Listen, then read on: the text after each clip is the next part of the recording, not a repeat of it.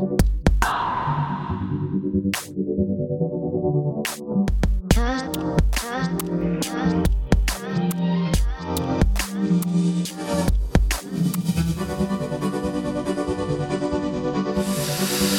ゃあまあ一旦、今日何か飲んでるんですか？今日は今さっき飲み始めたあの日課の安いハイボールいや、いいと思いますよ。じゃあまあ一旦、今週もお疲れ様でした。あー、お疲れ様でした。お疲れ様でした。お疲れ様でした。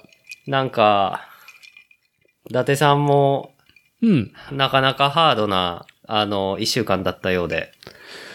うーん、まあ仕事がハードというまあ単純なところで言い切ってもいいとは思うんだけど、うん、まあ単単純に初老のおじさんが大変っていう話なんだけどさ、えー、っとまあちょっと今回のポッドキャスト、えー、こちら作例、えー、作るをテーマにしているポッドキャスト番組作例の私主催伊達剛の近況からまず入りたいと思いますけども、まあね、疲れてると。まあ大体ね、おじさんは疲れてるからね。いつも疲れてるってことですか？そう、定常運転で疲れていて、ある朝目を覚まして、あ、今日すごい調子がいい日かもしれないっていうね、目覚めがある時が稀っていうのがね、我々初老のまあたしなみなんですよ。うん、なるほど。でですね、まあまずは今週の話からすると、まあ私えー、っとまあ。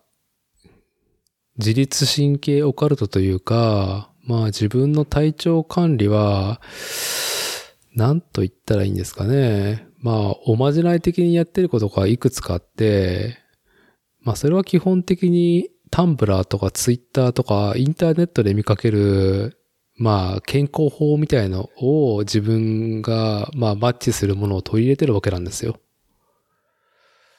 で、実際やってるのが、まず、朝、目を覚ますと。だいたいろくじぜん後には起きたいですっていうところで目を覚まして、朝風呂に入りますと。ああ、伊達さんはなんかよくツイッターでも、あの、はい、ナイ、ナイス朝で、ナイス、ナイス朝ってつぶやいた後とか、ナイス、あの、一緒に、ナイス朝、ナイス朝風呂ってつぶやく時がよくあるなと思ってたんですけど、はい。伊達さんは朝お風呂に入る人なんですか？朝も入るし、夏場になったら昼も入るし、うんうん。はい、もちろん夜も入るっていう、はい。まあ風呂おじさんなんですよ、私は。ああ、なるほど。で、最近 そ, そのナイス朝とかナイス風呂と言ってないのは、まあそのナイスな朝が来てないんですよね。もうナイスがそういうことなんですね。そういうことなんですよ。うんうん、なのでもうまあヘロヘロになりながら起き、朝風呂入り、まあ、だいたいよんじゅうにどのお湯の温度にし、冷水シャワーを浴び、まあそれをまあだいたい熱いお風呂、冷水シャワーをさんセットやる中で、まあ私えー、っとまあ、スキンヘッド愛好家としてですね。まあ、ハゲなんですよ。フェイクの。ああ。はい。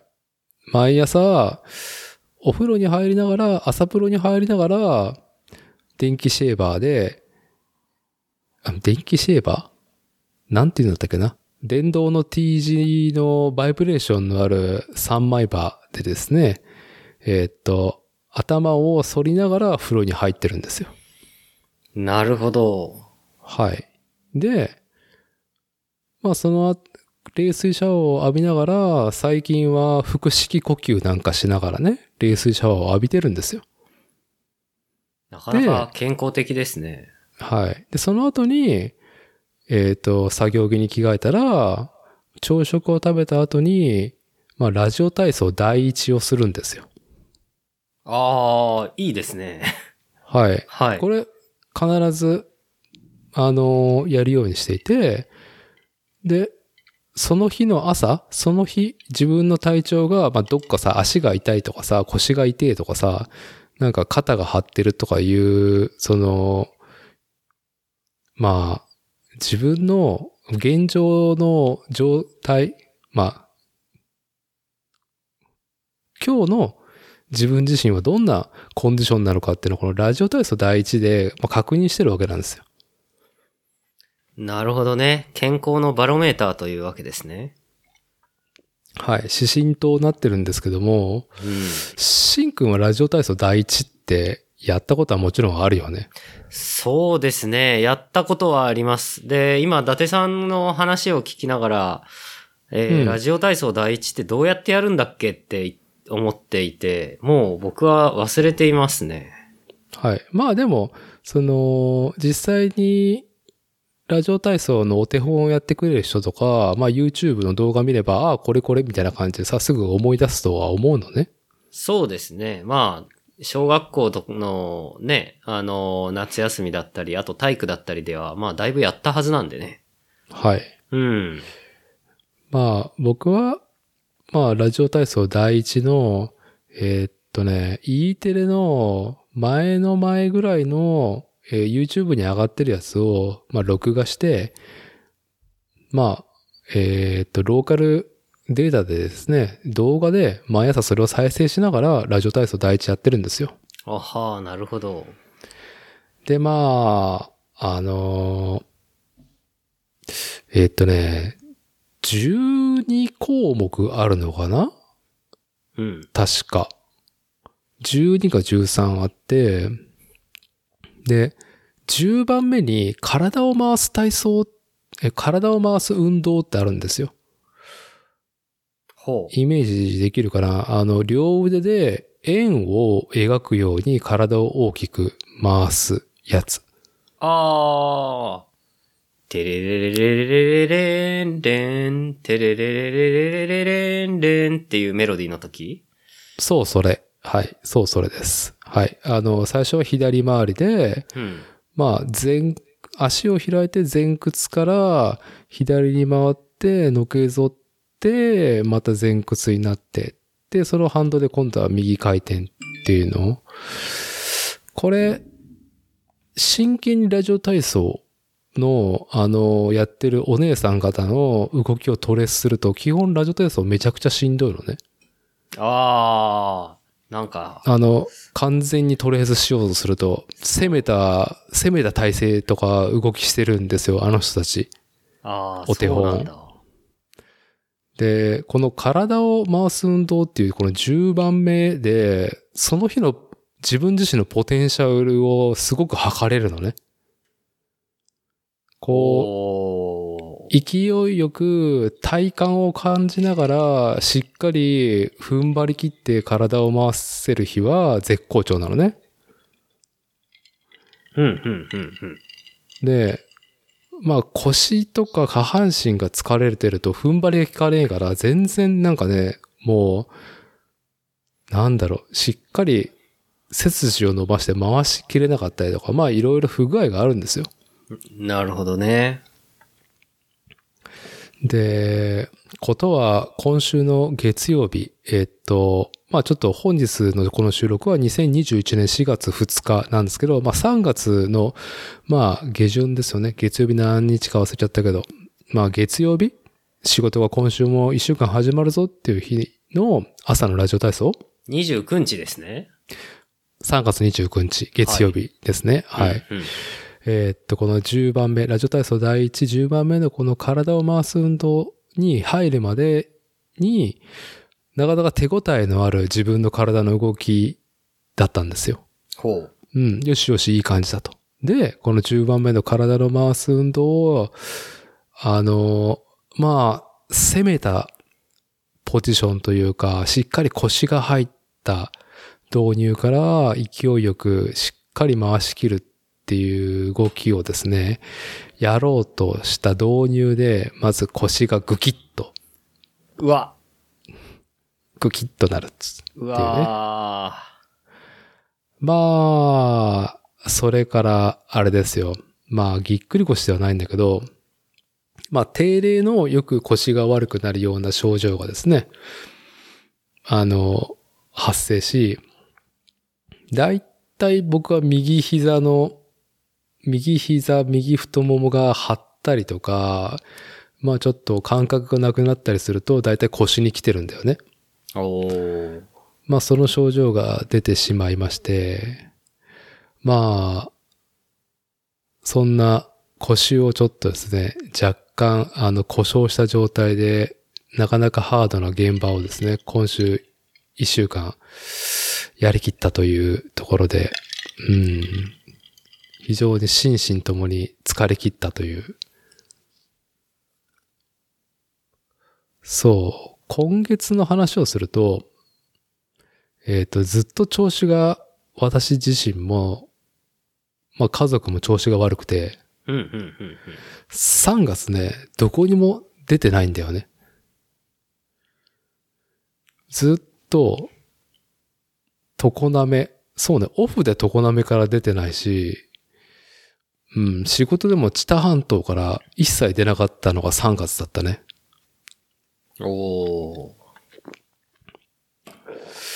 そう。まあね、季節の変わり目はね、本当あの、うちの近所で、あの、まあ、ご老体のじい様ばあ様がですね、その生涯を全うしたのがさんけんぐらい発生したっていうぐらい、まあ、季節の変わり目はね、本当老人も死にやすいし、非常に体に負担が大きいっていうね、時期なんで。まあそれもあって、日々体に気をつけていた私のこの腰にも、この季節の変わり目でぐっと負担がかかって、まあ、まあ、ちょっと、ぎっくりまではいかないけど、うん。湿布を貼りながら現場仕事を乗り切ったっていう感じでした。はい。辛かったっていう。ああ、なるほど。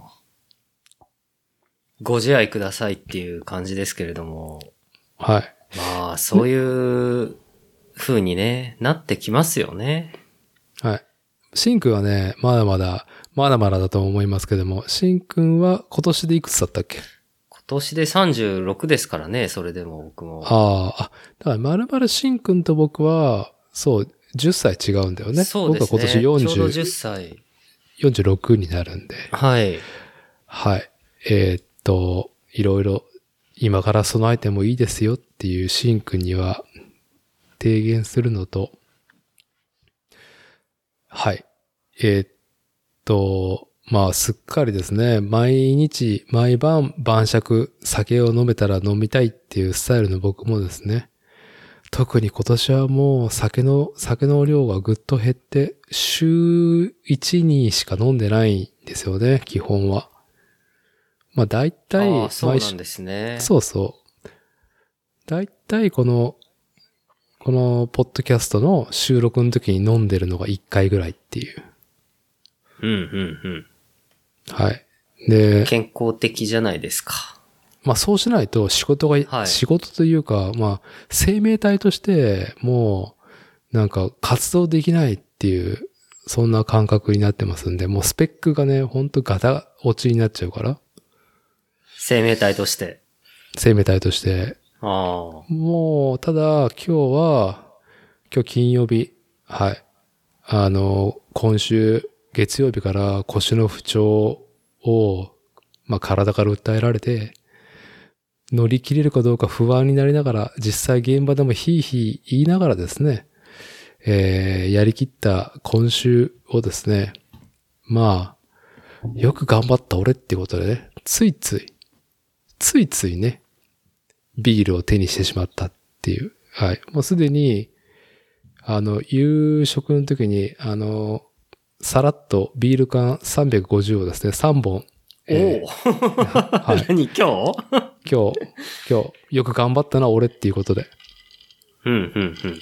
はい。さんぼんやって、今も飲みながら収録してるんで、まあね、前半しか、しっかりやれない収録になるんではなかろうかと。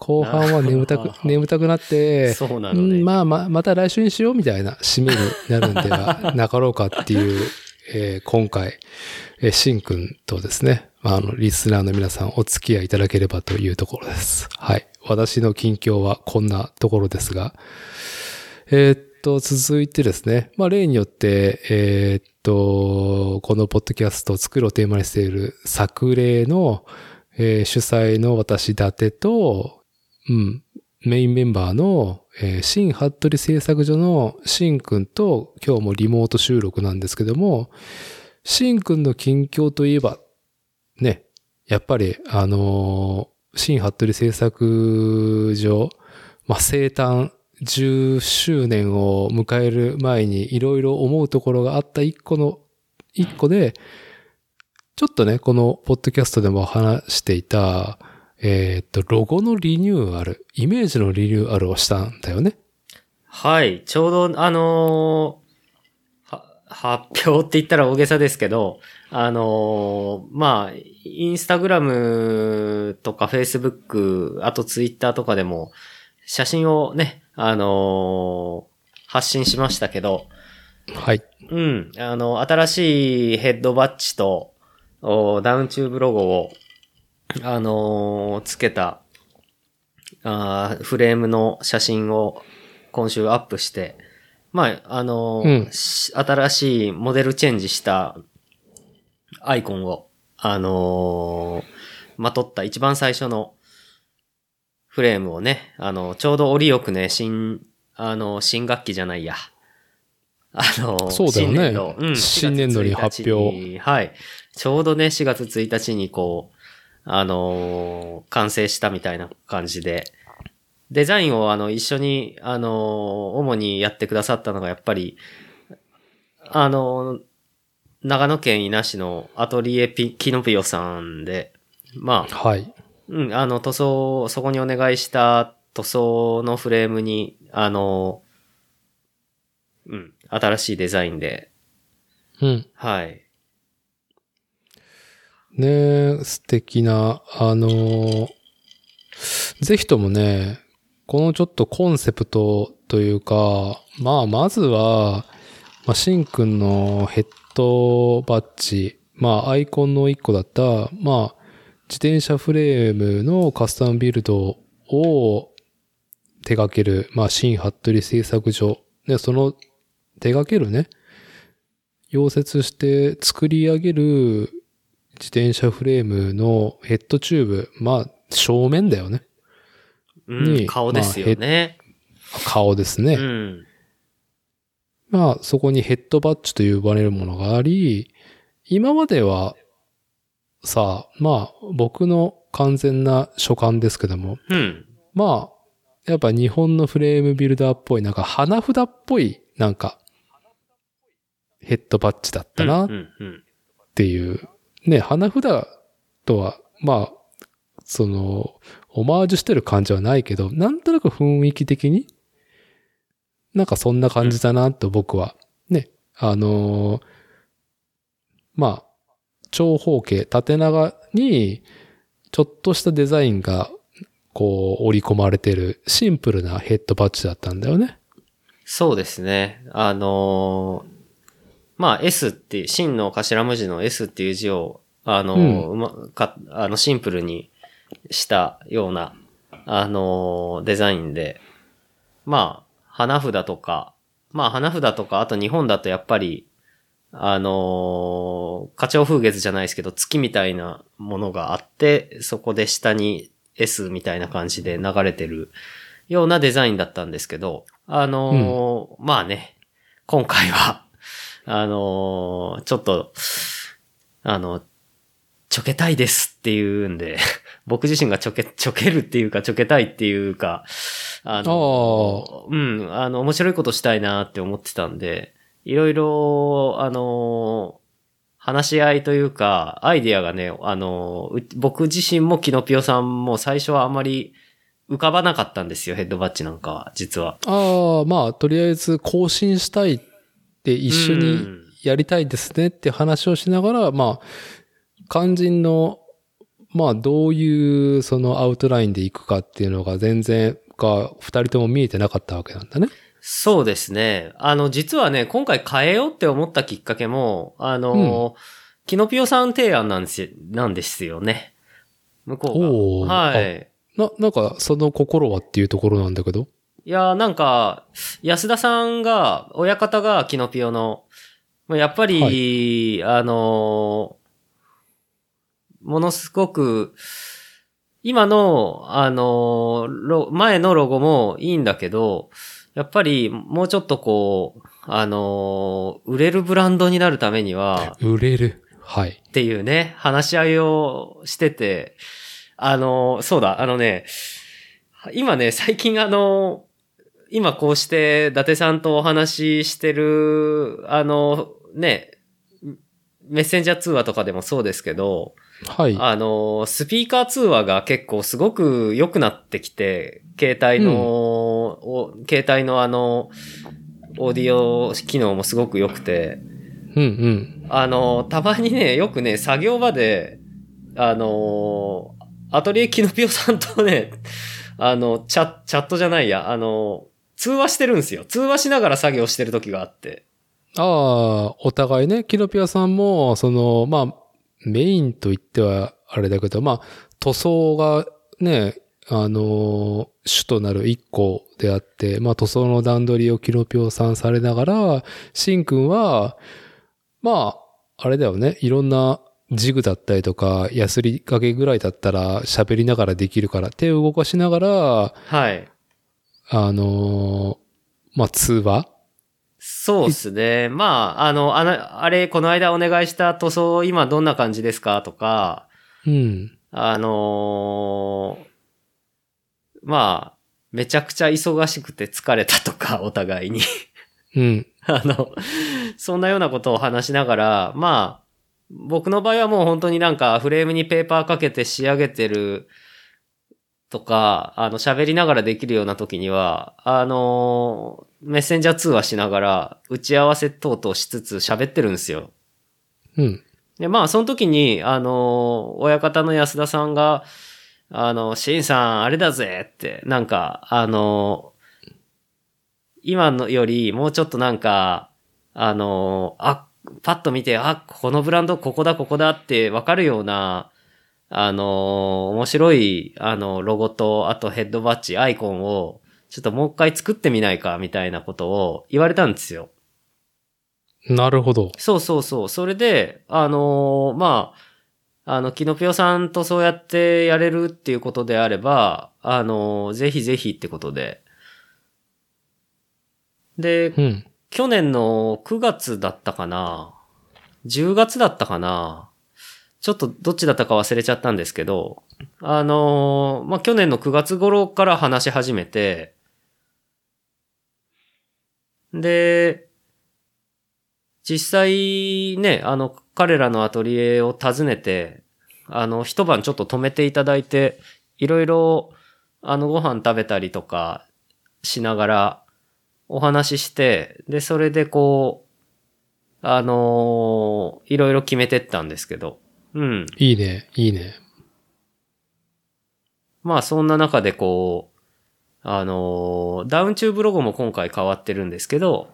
そうね。うん。あの、ダウンチューブロゴなんかは、ちょっと、あの、カクカクっとなった。今までのちょっと、丸が、丸っこいデザインと違って、あのー、ちょっとね、角がついたような、あの、文字になってるんですけど。うん。これなんかは、まあ、あの、どっしか言うと、これは安田さんが結構考えてくださった案で、まあ、あの、ちょっとこうクラシックな感じでありつつも、あの、ちょっとね、はちじゅうねんだいの、なんかアメリカのバンドロゴ、バンドのロゴ、バンドのロゴの、あの、タイポグラフィーに近い感じで、で、えっとね、ゼットゼット トップスって言ったかな。ゼットゼット トップス。はい。ゼットゼット トップスっぽい字体だよね、みたいなところをちょっといじって、若干か、こうクラシックなテイストにも入りつつ、みたいなダウンチューブロゴに、なっていったっていう感じですけれどもね。ほう。実はその最初僕これ見たときに、あのー、最初ね、あの、タイポグラフィーだけ単体で見たときは、あんまりピンとこなかったんですよ、正直。うん。あんまいいなと思わなかったんだけど、うん。実は。だけど、こう実際プリントアウトしたものを、うちのその作った無塗装のフレームのダウンチューブにピッてこう沿わせたら、なんかね、やっぱすごくかっこよく見えたんですよね。うーん。うーん。で、あ、これ、かっこいいじゃんっていう、やっぱり、あの、文字だけのイメージと、実際そのパイプに巻きつけて、あの、見た時のやっぱ印象ってやっぱ随分違うもんで、まあそれで、あ、かっこいいんでこれにしましょうみたいな感じで決まっていったんですけど。いやー、本当に、なんだろう、その、自転車に、えっと、デザイン、まあ、カラーだったりとか、あーと、まあ、ロゴ、まあ、あとはアートワークするのって、なんか独特の難しさがあるなとは、まあ、僕もね、いろいろいられだったりとか、ウェブのなんかとか、ロゴとか、アウトプットしてるけど、自転車ほんと難しいなと思うのよね。なんか思ってたのと違うっていうのがさ、必ず起きてしまうから、うん。その点、ね、キノピオさんはさ、永遠いろんな形状の、ね、パイプだったりとか、形状とかいろんな形、太さのパイプにどういうデザインが落とし込むのとどうなるかとかさ、まあ、しかも、円柱ばっかりでもなくね、いろんな形状の自転車フレーム触っていて、色を塗られてデザインをね、最終的に手にするところまでに落とし込んでる試行錯誤のね、数がやっぱりもう、ね、もう他の追随を許さないぐらいだと思うんで、まあその辺のね、ちょっと、うーんと、考えっていうのは、まあ、さすがの説得力っていうか、まあ、結果を見る、見れば。そうですね。うん。まあ、やっぱり、タイポグラフィーって、すごく、そのブランドとか、会社だとかの、あの、やっぱり、ど、どんなところでも、節目節目でね、新しいスタ、ことを始める時とか、スタートする時とか、もしくはこう、変わり始める時とかに、その自分たちのそういうアイコンのであるブランドロゴのタイポグラフィーをやっぱ変えたりすることって多いんですよね、企業とかでもね。うん。で、それでやっぱりそのロゴを変えた後のやっぱり業績だとかね、あのー、成し遂げていったことがこう社会に評価されてっていれば、結構デザイン業界とかでは、いや、あの会社あのロゴに変えてからダメになったよねとか、あのブランドあのロゴに変えてからもう本当にあのダサいってみんなから言われるブランドになっちゃったよねとか、まあそういうことってなんかね、あるんだよねっていう話を、あの親方の安田さんからも聞いてたし、まあだからやっぱり、あの、すごく奥が深いんだよねっていうのを、あの、言ってましたよね。うん。いやー、もうそれね、まあどっちに転ぶかはね、まあこうご期待っていうところで、ただ、そのターニングポイントと言われるぐらいの、まあ、まあ変換期のね、そのインパクトの大きさっていうのは十分、感じれる？変わったねみたいな。その、うん、なんだろう、いいか悪いかっていうようを抜きにして、僕個人的な感覚は、うん、すげえ変えたなっていう、ま、インパクトの方が大きいかなっていう。まあ、シン君の今の話を聞いてると、確かに、前の、その、まあ、ロゴシンハという制作のシンっていうロゴと、えー、っと、ヘッドチューブのヘッドバッジの、まあ、形状、デザインっていうのは、まあ、まあ、おしゃれだけども、ちょっとその、没個性っていうか、その、整ってるがゆえに、まあなんか他でもありそうっていう雰囲気は確かにあったな、と。この今の、今回のね、えっと、リニューアルされたヘッドバッジ、ロゴを見ると感じるところかな。うん。そうですね。じゃあまあロゴ。まあ無難でしたよね。うん。ああ、そう、それそれ、その言葉。単純に言うとそれ。はい、うん、無難でしたね。まあ、特に今回、えー、っと、リニューアルしたデザインの中で、まあヘッドチューブのヘッドロゴに関してなんだけど、まあさ、メガネですね。そうですね。メガネです。どっからどう見ても。はい、まあ、これもなんかさ、聞くのもあれだなっていうぐらい、まあ、シンくんメガネかけてるからメガネねっていうところなんだけど、ちょっと、ここのヘッドバッジに決まったいきさつも聞きたいんだけど。そうですね。あの、ダウンチューブの、あの、ロゴについては、まあ、さっき言ったような感じで、あの、キノピオさんが、と話し合って、ちょっとここの、枠を斜めらせるのはどうかなとかっつって進んでいったんですけれども、肝心、はい、肝心っていうかどっちも大事なんだけど、ど、まあどっちも顔ですけどね、ダウンチューブロゴもすごく大事で、ヘッドバッジもすごく大事なんですけど、あの、ヘッドバッジの方はですね、正直すごく難航しまして、うん、あの、もうそもそもその取っかかりのアイディアさえ湧いてこないっていう状況が結構続いていったんですよ。うん。うん。で、それで、僕自身も、やっぱりその、まあ、あんまりかっこいいルーツがないじゃないし、やっぱり欧米のブランドフレームビルダーさんたちだと結構多いのが、あの、王冠とかね。はい。うん、王冠に、まあ例えば、インディペンデントファブリケーションズとかだったらやっぱ王冠だったかな。今ちょっと変わっちゃったかもしれないけど、わかんないけど、王冠とか、あとは、あの、中世の騎士が使ってるような盾みたいなマークですとか、うん。まあ、あとは、彫刻っぽい、鋳物っぽいので、あの、まあね、あの、クリス・キングのシエロのフレームなんかもあった、あの、自分の、あの、土地の山とかの自然の山の姿とかっていう、それをこう盾みたいになのでっていうのが多いんですけど、はいはい、まあね、大口町は基本的に濃尾平野のど真ん中に、あまあ割と北の方ですけど、濃尾平野にありまして、そういうちょっとかっこいいシンボル的な山もなく、うーん、まあ、なんかね、そうだなぁ、なんていう、どうしようかなぁ、なんていうのがずっと続いてて。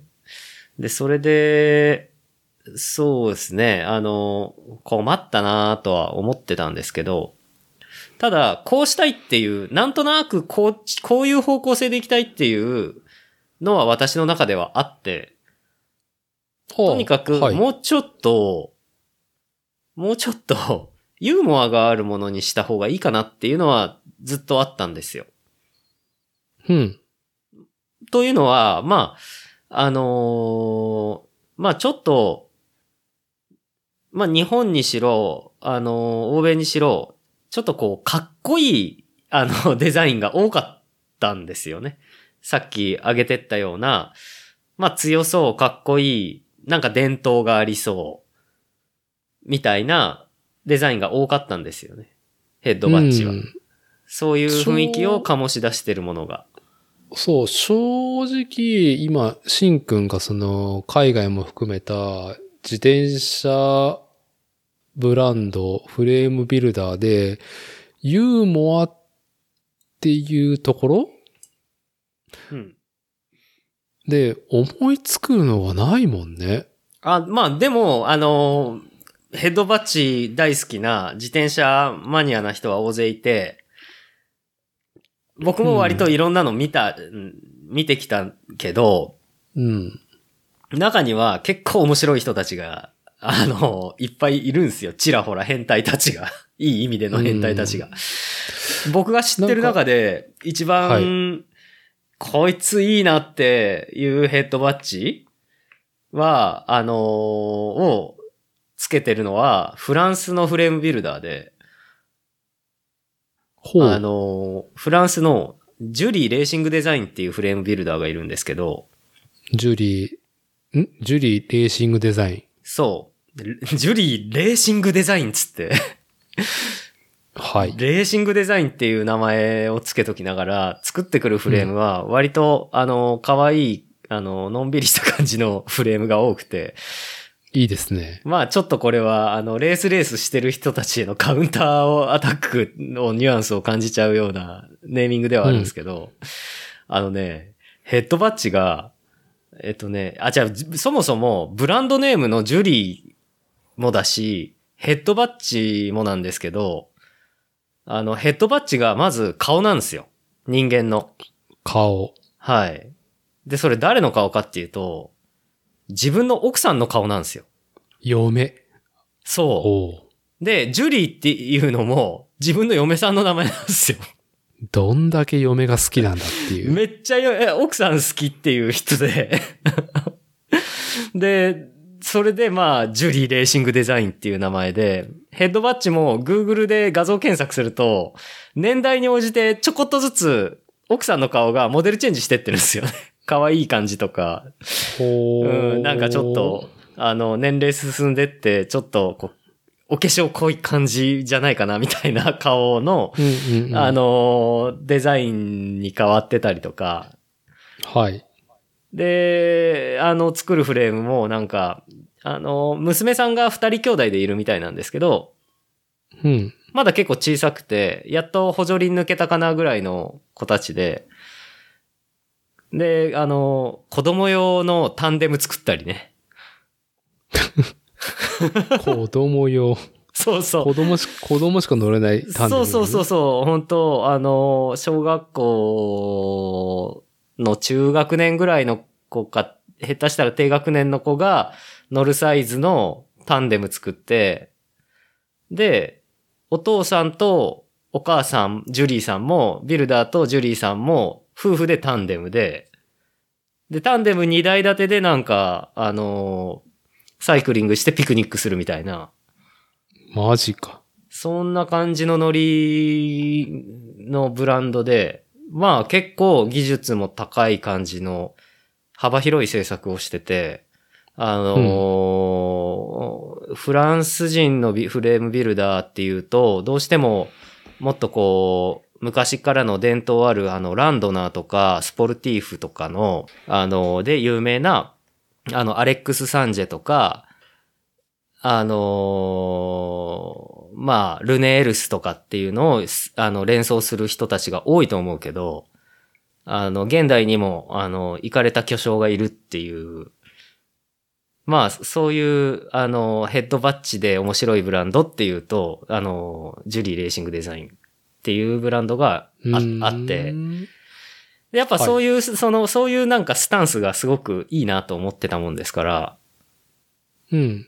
だから、今回はちょっとこう、ちょっと可愛くもあり、クスッとくるも、ものもあるし、だけど、あの、でもなんかすごく綺麗だし、かっこいいじゃんっていうのを目指してたんだけど、そういう思いだけが、そう、そういう思いだけが先にあって、で、それを何で表そうかなっていうのが決まってなかったんですよ。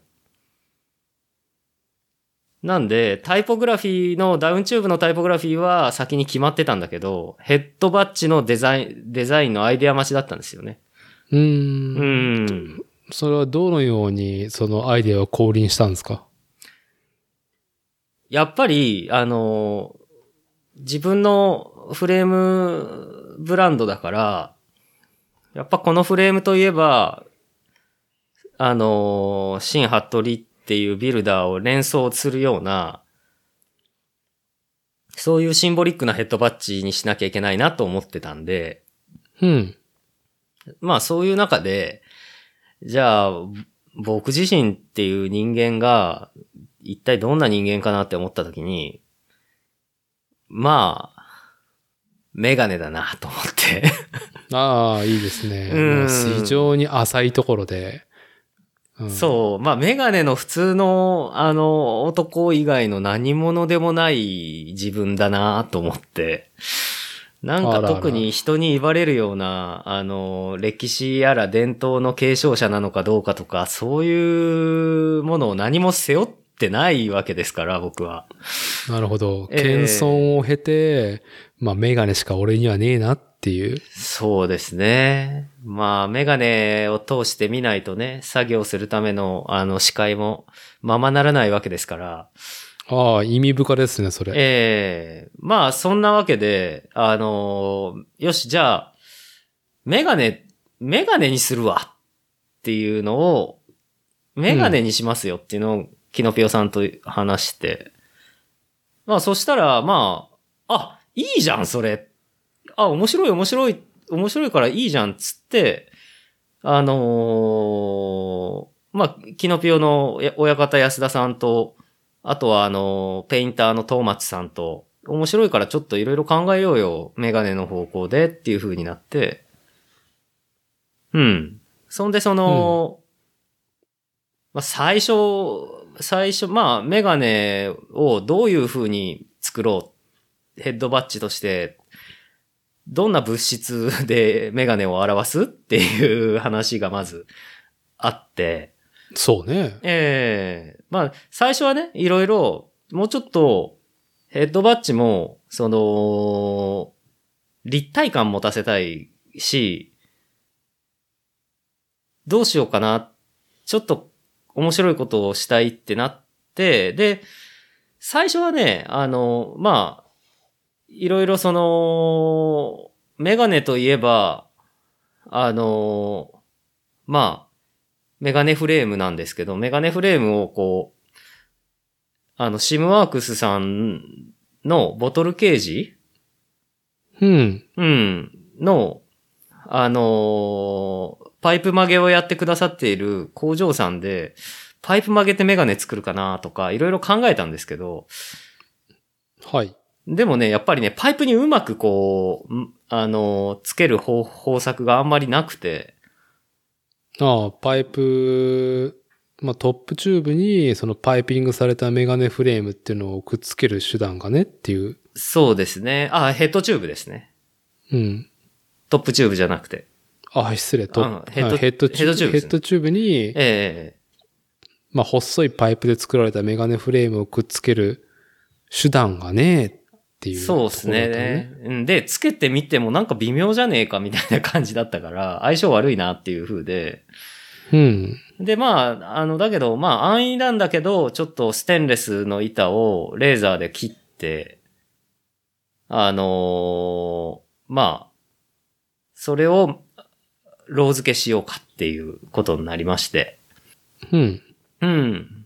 で、まあ、メガネ、だけでも、まあ、あと、あの、これ、あの、作業側、作業する側の性格が、あの、職人のうちの僕の性格が現れてるんだけど、あの、ヘッドバッジを、あの、ヘッドチューブにロー付けするときに、なんか、どこが真ん中かとか、左右対称かとか、うん。いうのを、あの、こう、めちゃくちゃ精密にやるのが、めんどくさくて嫌だと。うん。で、ということで、いろいろ考えた結果、そういや、俺作業するときも、よくメガネが鼻からずり落ちてくよな、みたいな話で。うん。だから、メガネフレームを、あの、傾けたらいいんじゃないの？ちょっとずり落ちてる感を出すっていう。はい。で、それで、斜め右下にこう、ちょっとこう、メガネが下がってってるんですよね。そうですね。ズコって感じで。はい、そうそうそうそうそう。で、それがね、まあ、こう、あの、作業してる時の自分なんですよね。おー。こう、なるほど。割と一生懸命頑張ってますっていう。ことで、あの、つるっとこう、夢中に作業してこう、下向きになったり、あの、溶接してる時にしろ、あのー、ヤスリかけてる時にしろ、やっぱこう必死になるとこう、ちょっとメガネが、あのー、斜めってこう、落ちる、落ちてくるっていう、下向く、ちょっと下向いてるとね。うん。うん。で、それをちょっと表してるんですよね。おー、まあ結果、まあ漠然とメガネっていうところから入って、それが自分自身、まあ作業、手を動かしてる時の、まあ、本人を投影してるっていうことになったわけだね。この傾いてる。たかだかちょっと傾いてるだけで。そうですね。で、傾いてるというのはすごくいいことで、あの、さっきも言ったように、私の性格上、あの、ヘッドバッジをめちゃくちゃ真正面にこう、あの、つけるっていうことに対しての、あの、あ、なんかちょっと、めんどくさいなって思っちゃう自分がい る, いるんですよね。そういう。まあ、ということは、これは、うーんと、ヘッドバッジのメガネは、シンくんがフレームに自分自身が、まあ、ロー付けすると。そうですね。ロー付けという、まあ、要素する。そういうことです。はい。上で、まあ、感覚的な位置。傾きになっていくっていうので、全くフレームごとで、その、付き方、傾き方っていうのが、まあまあ、あの、個体差が非常に大きいものになるっていうことなのかな？あのね、多分ね、そんな中でも癖はあって、あの、その一定の癖でやろうとするんで、あのー、実は多分、パッ、あの、あんまり狂わないんですけど、要は、あのー、まあ、パイプがまっすぐありますよね。はい。そのパイプの、まあ、例えばさんじゅうろくミリのパイプだとしたら、あのー、うん、まあ、半径で計算してセンターはじゅうはちミリ地点ですよね、端から。はい。で、その、あのー、じゅうはちミリ地点に、あの、線を引いて、寸分の狂いなく左右、うん、きっちりヘッドバッジをつけるっていうのは、まあ、意外に、例えばボルトオンのヘッドバッジってありますよね。うん、うん、あるね。ボル、うん、ボルトオンのものとかは結構気をつけないといけないんですよ。ドリル入れるときとかも。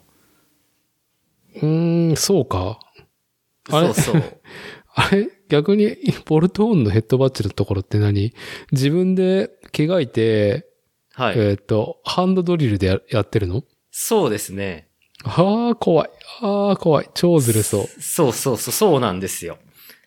まあ、だから、まあ、誤差の許容値はあるんだけど、うん、その、まあ、だい、ね、僕の性格なんで、いや、なんかもうね、そんな病的にめちゃくちゃ、あの、正確にドリル穴が上下でピッチが合ってて、パイプに対しても、さっき言ったようにセンター、ドセンターを毎回ハンドドリルで毎本毎本やるっていうのも、ちょっと、しんどいなっていうのを、からある意味逃げれるなって思って。なるほど。そう。あの傾いたメガネフレームを丸めて、ロー付けしちゃうっていうのは、あ、もう最初から傾いてるわけですから、最初からこけてるわけですから。はい。だから、あの、まあ、なんとなく感覚で、あの、目視で、あの、パッとつけて、ロー付けしちゃえば、そんなに変な風にならないんで。っていう、ちょっと僕の、あの、性格が出てるっていう、あの、感じではあるんですけど。はい。うん、いや、いや、いいと思いますよ。いいと思うのと、うん、なんか、すごい、この新しい新服部製作所のこのヘッドバッジ、メガネヘッドバッジが、いろんな人にどういう風に受け止められるのかっていうのがすげえ興味あるなーっていう。まあ、あまりにもさ、こう、なんだろう。僕はいいなと思うけど、なんかすごく意見が分かれそうっていうところは、やっぱそこにもワクワクするし、うん。まあどういうふうにね、捉えられるだろうねっていう。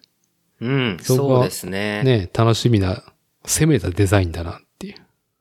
そうですね。今回は本当にこう、攻めたし、やっぱり、じゅうねんめがもうすぐなんで、あの、結構僕自身はこのじゅうねんっていうのは、あの、本当に、些細な修理でも、いろんなことやらせていただいて、あの、やってきたんで、このじゅうねんっていうのは実はこう、まあ、意識的にめちゃくちゃ尖ったことをするっていうのを、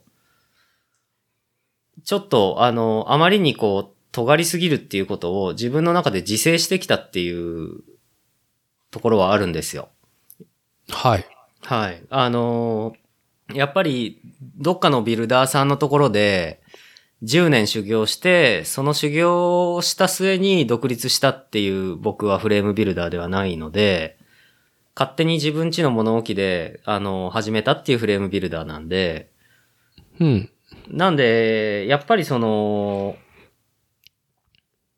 やっぱこのじゅうねんっていうのははじ、始めてからやっぱり、とにかくなるべく基本的な、修理から、オーダーから、まあ、あとは、あの、シムワークスさんでやらせていただいてる、あの、ドッポだとかの、あの、請負の、あの、フレーム制作とか、そういうのをこう、普通のフレームビルダーとしての修行を、師匠の下で、こう、何年も積んでこられなかったから、なおさら、あの、昔からのフレームビルダーらしい業態を目指してやってきたっていうのがこのじゅうねんで。うん。ただやっぱり、あの、その中ですごくいろんなことを勉強させていただいて、あの、結局やっぱり自分の、あの、ブランド名のフレームをやっぱりたくさん作っていかないと、あの、いけないんだっていうのが、やっぱりここ最近すごく思うことで。うん。うん。で、せっかくこういった仕事を、運よく、あのー、じゅうねん続けてこられたからには、やっぱり、もっとこう、これからは自分らしさっていうものを出していきたいなっていう。もうちょっとこう、ギアチェンジしていきたいなっていうふうに思ってるんで、あの、まあそういった決意も含めて、うん、あの、今回のデザインにしたんですよね。メガネだっていうんで、俺だっていうんで、うん。うん、俺ね。俺という俺がっていうね、はい。そうそうそう。そういう意味でね、メガネって言ったんですよ。そしたらまあね、あの、キドピオさん面白いってさっきも言ったように反応してくれて、うん。で、その、最初ね、なんかね、めちゃくちゃ、あの、てかね、大体ね、あの、親方の安田さんがね、あの、関西人の、あの、マインドが入っている人なんで、大阪で、ああ、そうなのね。ええ、あの、大阪で暮らしてた時期が長かった方ですから、あの、うん、まあね、だいたい冗談ばっかりに な, なるんですよ、話してると。うん。最初になんかあの、あ最初になんかこういつも、あの、さっきの作業場で話す、あの、メッセンジャー通話で、あの今、送った塗装、送ったフレームの、あの、こう、文句をつけられ、安田さんから。うん。で、僕はそれに対して、あの、いや、違うんで、そういうつもりで、あの、作ってんだよっていうことの応酬から始まり、その後、だんだんただの冗談の応酬になっていくんですけど、うん、まあ僕もこんな感じのね、割とおしゃべりな方なんで、安田さんと僕で話してると、だいたい適当なことばっかり、あの、冗談ばっかり言い合う感じになっていくんですけど、まあそんな中で、あの、おい、メガネフレームの中に、あの、目描こうぜ、目とか言って。いや、ほんとね、それいいよ。うん、あの、なんか、こう、ロードレーサーとかだったら、ちょっとこう、目が、あの、三角っぽくなってて、一生懸命走ってるみたいな顔で。うん。うん。あのー、まあちょっとマウンテンバイクだったら、こう、ニコニコってした感じの、あのー、ルンルンな感じにするかとか、そんなような冗談からだんだん、うん、あの、メガネフレームだけじゃなくて、メガネフレームのその下にね、あの、今回は、あの、塗装で、あの、筆記体でシンっていうサインが入るようになってるんですね。そうね。サラサラサラっと書かれてますね。はい、そうそうそうそう。そうなんですよ。で、やっぱり、あの、メガネだけだと、は、なに、な、なにこれっていう感じがす、するよねっていうところで、まあ、じゃあ、なんかいい、あの、アイデアないかなっていうんで、そしたら、安田さんが、こう、イラストレーターで、あの、ごふんぐらいでなんか、シューってこう、あの、シーンっていうこういう筆記体の入れたら、みたいな感じで、あのー、うんメガネのふ、傾いたメガネのフレームの下に芯ってこう引き体が入ってるようなね。これでいいんじゃない?これいいんじゃない?っていうんで。うん。で、それでまあ、あのー、さんにんで、安田さん、東松さん、僕で話し合って、さんにんで、いや、これいいよ、これ、これにしようよっていうんで、あのー、決まったんですよ。うん。いやーね、まあ、ちょっとね、音声コンテンツで散々デザインの話されてもなっていうところだけども、まあぜひとも新服部製作所のまあツイッター、インスタグラム、フェイスブック、エスエヌエス で確認してもらいたいんですけども、いや、まあ写真もすごい綺麗に撮られてるけどね、これはね、直に見てみたいね。いやー、なんかね、ほんと自転車フレームって、なんだろう。まあ、どんなものでもそうだと思うけど、直で見る印象ってまた全然変わってくるから。そうですね。うん。ちょっと楽しみにしてますよ。あの、見れるの。いやー、楽しみですね。あの、実は僕もね、塗り上がったものは、現物は明日見るんでね。おー。はい。ちなみにこの、えーっと、まあ、例によってカラーリング、とロゴ入れはキノピオさんがやられて、写真もキノピオさんが撮られてるっていうことだよね。そうですね。ああ、でこれはお客さんのオーダーはどんなオーダーのフレームだったの？これはオーソドックスなあのリムブレーキのロードボールレーサーなんですけど、あのオーダーしてくださった方が僕の幼馴染なんですよ。あら、あら。ええー、小学校。え?幼稚園、小学校、中学校、高校まで一緒だった子なんですよね。うん。で、家から歩いて、お互いの家はじゅっぷん以内なんで歩いて、じゅっぷん以内ですね。うん。で、もう本当に小さい頃から一緒に遊んでた子なんですけど、同い年で。うん。うん、で、まあ、その子もね、あの、スポーツバイク乗ってる、乗ってたんです。乗ってるんですよ。ずっと。はあ。うん。で、まあ、マスプロメーカーさんのね、ちょっとこう、まあ、アルミフレームの、あのー、ロードバイクに、ずっと、もうそれこそ、じゅうねん近く大事に乗り続けてきたんだけど、うん。まあ、あのー、いや、いつか、あのー、オーダーするよってずっと言ってくれてて、うん。で、なんかこう、あのー、へそくりを、コツコツ貯めてたみたいで、貯めてくれてて。で、それでお金貯まったから、オーダーするって言って、来てくれたんですよね。なるほどね。で、まあ、この新しいロゴ、ヘッドのね、あの、ヘッドバッジも変わるっていうタイミングで、よかったらどう?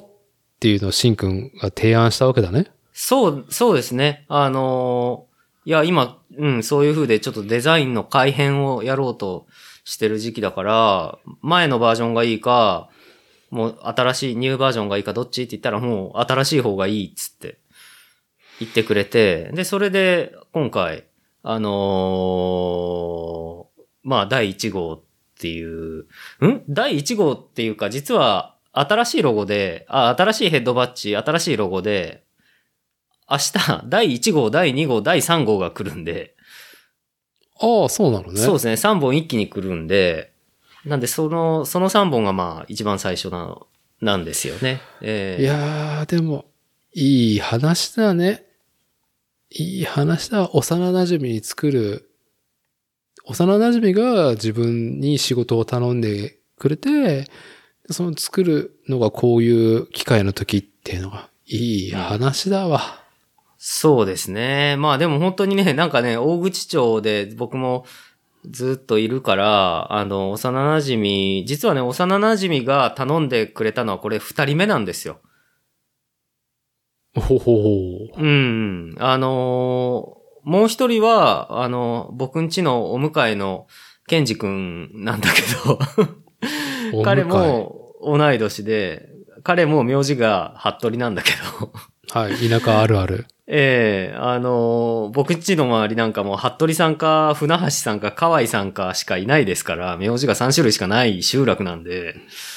はい。うん、まあ、そんな風で、あのー、こう本当にちっちゃい頃からの付き合いのと友人がね、こんな風、あのー、高額なハンドメイド自転車のオーダーをこうしてくれるっていうんで、あの、ありがたいし、まあ、またね、その、幼馴染とまたバイクがね、できたら、家も近いし、あの、乗りに行こうねっていう風に、サイクリングしようぜっていうのは話してますけどね、今ね。うん。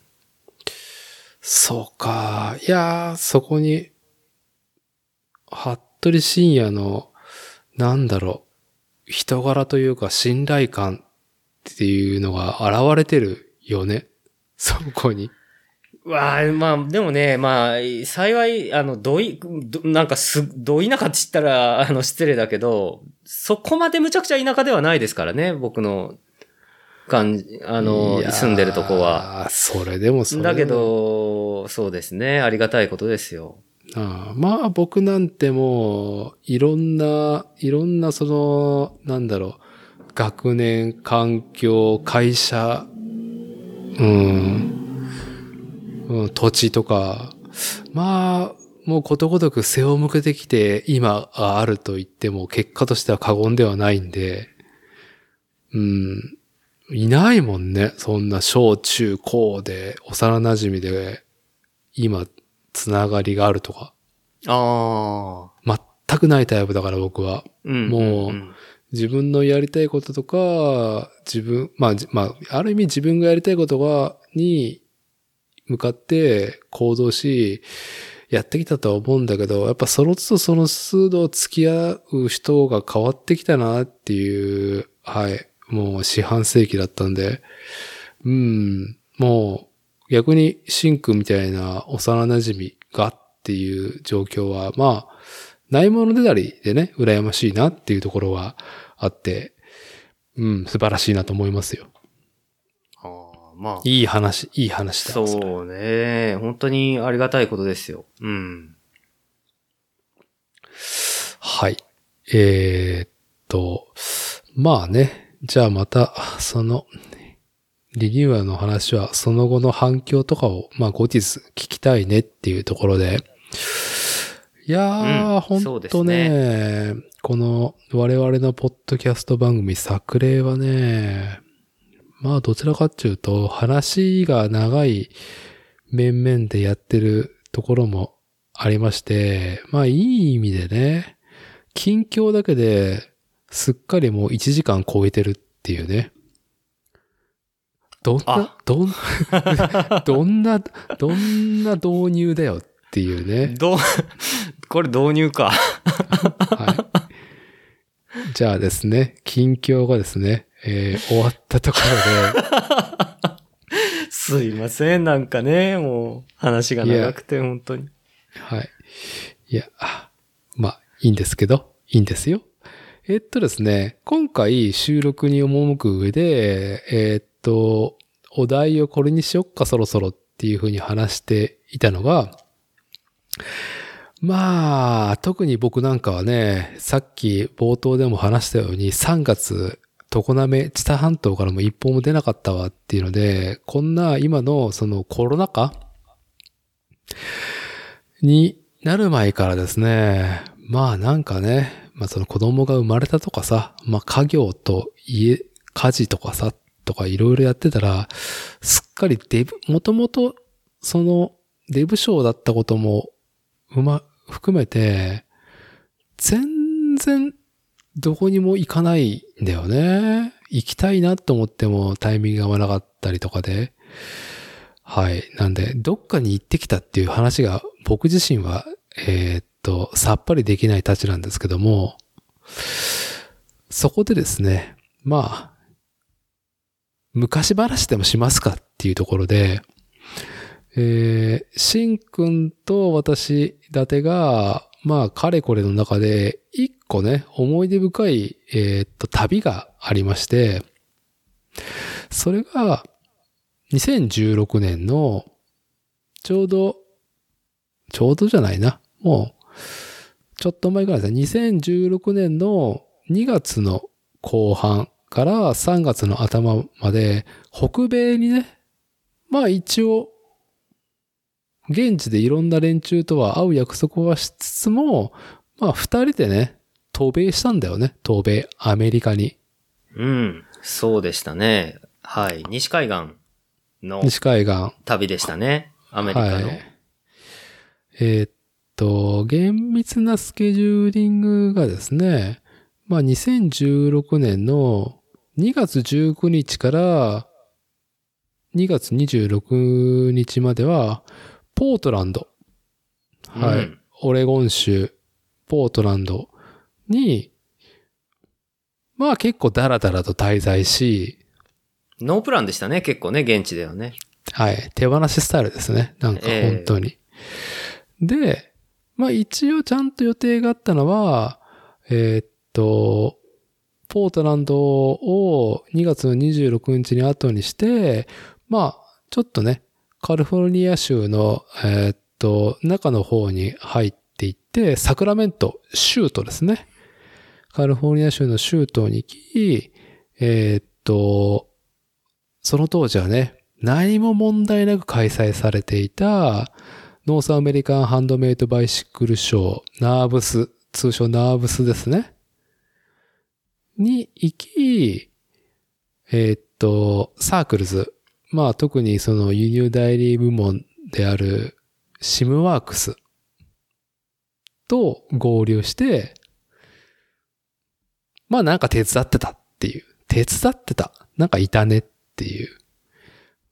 まあだからサクラメントには、えー、っとね、よっかかん、みっかかんかみっかよっかぐらいいたんだよね、えー、確か。そう、た、うんとね、よっかかんじゃないですか？多分着いたのが準備の日だから、うん、ああそうか。だから準備の日が木曜日で、うん、金曜日にいちにちめ、金土日だからよっかかんいましたね。よっかかん。おそらく。はい。はい。まあね、このね、あのー。旅を経てっていうのも、まあ、いろいろやったところで、まあ特にね、その、このポッドキャストで私伊達がですね、あの、ディーアイワイ 原理主義で自己肯定をライジングしてるっていうふうにね、最近言い始めた中で、にせんじゅうろくねんとかはね、まだ純粋に ディーアイワイ、の、まあ、聖地みたいな感じでポートランドまあ、歌われていた、だよね。うん。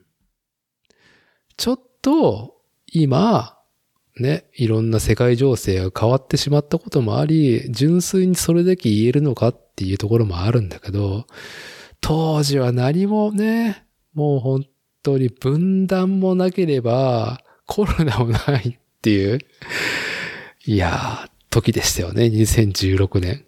まあそうですね、あのー、表面化はしてなかったですよね、今のようにね。うん、そう、そうね、表面化、はい。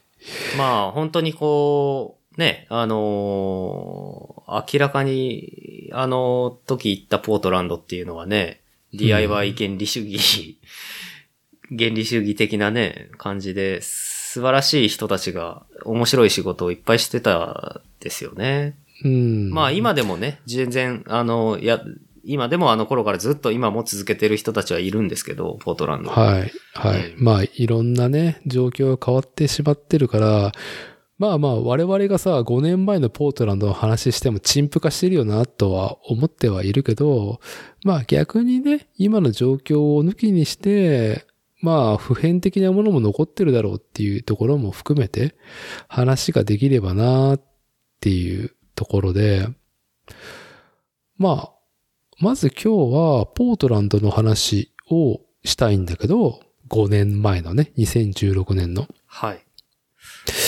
なんかね、たまたまね、ポートランドっていうものを、当時とは違うタイミングで目にする機会があってね。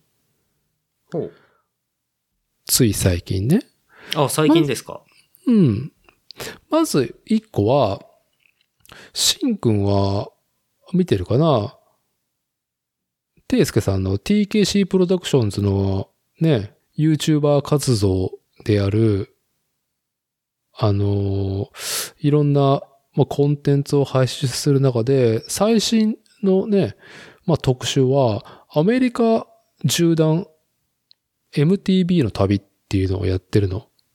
あれ、うん、見てな、うんうんうん、あれ見てる？ああ、全部は、あの、まだ見れてないんですけど、あの、あれだけ見たのは、うん、あの、ポートランド歩いてるのは、ていすけさんがポートランド歩いてるのは見ましたね。うん、うん。まあね。そう。あのー、まず、シアトルから、まあ、西海岸。西海岸、アメリカの北米西海岸の、まあ、最北端だよね。まあ、カナダの国境際であるシアトルという街に降り立って、まあそこで、ていすけさんがライドとか、マウンテンバイクライドしたりとかして、次がポートランドだったんだよね。南下して。で、そう、我々が行った、行っていた頃よりもバイクパークとかね、いろんな環境が変わってるなっていうのは感じれて。で、まあ引き続き縦断の旅は続くんだけど、同じくして、あの、とある漫画とある漫画で、同じくアメリカに上陸し、シアトルから南下していくっていうストーリーが始まった漫画があってね。ほう。ブルージャイアント、石塚真一氏の作品なんだけど、ご存知？ああ、あの、読んではないですけど、作品自体は知ってます。はい。あの、ジャズですね。うんうんうんうん。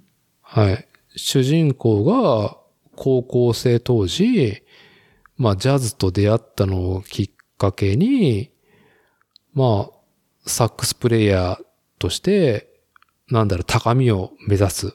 まあ、純粋な、その、なんだろう、ジャズに対する、ね、初期衝動、熱い思いをね、核にしてっていうので。で、現在、あれ、にじゅうにかんかな？だったっけな？じゅっかんじゅっかんで、あの、話が、その、区切りを迎えるのさ。最近の漫画のトレンドね。へー。うん。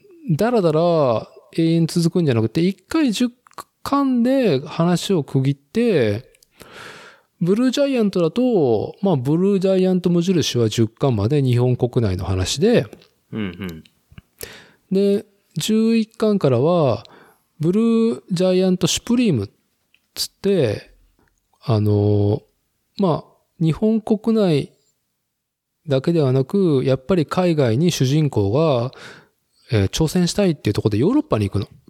ああ、ヨーロッパっすか？アメリカじゃなくて。うん、へえ。うん。で、ヨーロッパで、あのー、まあ、完全、単身、音楽だけ、プレイヤーとして、えっと、赴き、そこで、まあ、いろんな、こう、物語が繰り広げられて、で、ヨーロッパの舞台したのが、またそのじゅっかんで区切りがついて、にじゅういっかんだったっけな、からは今度はブルージャイアントエクスプローラーつってあの北米編が始まる、アメリカ編が始まるのね。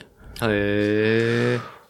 それがまんまシアトルにまず主人公が立って、うん、うん、でそこであのサックスプレイヤーとして単身どう立ちま立ち回るのか。なんかね、なかなかすごく、うん、この作者の石塚さんっていうのが実際にアメリカにいた経験も結構長いこといたのかな。確かね、ちょっと待ってよ。